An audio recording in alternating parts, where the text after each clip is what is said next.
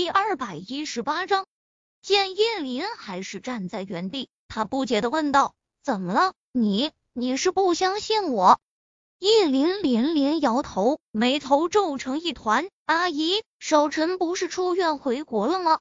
何林转头看看何飞，脸色有些难看。回国？什么时候？他没和我说呀。看何林的反应，叶林心里咯噔一下。宁少臣出院回国，不告诉他能理解，可是他怎么会连宁母也不说一声？昨天他去找我，后面我打他电话关机，打柳絮的也关机，我就跑医院去了。医院的人说他回国了。说到这，顿时变了脸色，心里也急了起来。可别是出了什么事吧？他们这才把误会解开。如果再有点什么事，他真怀疑自己会疯的。默默祈祷不会有什么事。何林看了他一眼，用手轻拍着他的背部，安慰着。这边赶紧拿出手机，找到宁少臣的号码，拨了过去。电话接通了，大家都松了口气。过了会儿，喂，妈，儿子呀，你不是在住院吗？怎么突然就回国了？手机那端传来了脚步声，过了一会儿，就听到关门声从里面传来。妈，小溪有点不舒服，我晚上就赶回来了。哪怕隔着手机，叶林也能听出宁少臣的疲惫。小溪，小溪，他怎么了？终于，叶林忍不住的开口问道。电话那端陷入了沉默。叶林有些尴尬的低下头，轻咳了下，又重复问道：“那个少晨，小溪怎么了？哪里不舒服？”一句少晨却是久违了。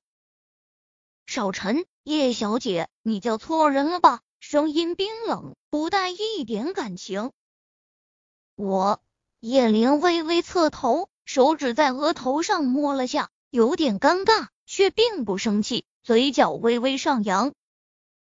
这边就见何飞和何灵都在那意味深长的看着他。他没事，你不用担心。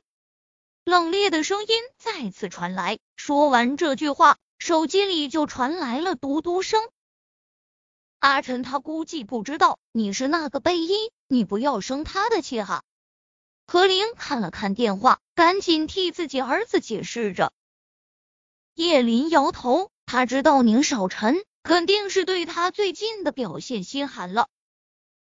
接着，似是怕叶林会跑了一般，两人便一路硬是要跟随着他去了他的住处，让他收拾行李。他们三人刚进院子，就看见叶小莫迈着小短腿，手里拿着一个风车，在院子里跑，咯咯的笑个不停。听到响声，转头看着叶林。就伸开小手，小嘴里叫着：“妈妈，你怎么这么早就回来了？”今天星期六，叶小莫没有上学，那笑容瞬间让叶林的心化成了水一般。上前几步，将叶小莫抱在怀里，亲了下。妈，妈妈，叶林，这是你的孩子，你又结婚了。何玲眼里有着诧异。更多的是焦急。如果这叶林结婚了，那他儿子可怎么办？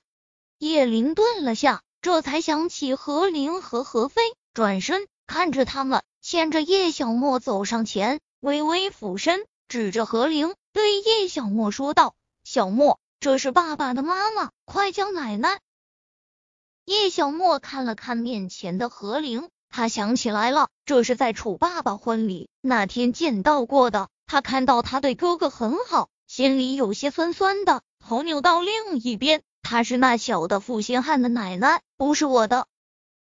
叶林愣了下，顿时反应了过来。那天回来后，叶小莫就和他提过宁小溪，当时就说宁小溪也是负心汉，和他爸一样。他和他解释过，负心汉三个字不是这么用的，可没想到他还是这么固执的认为。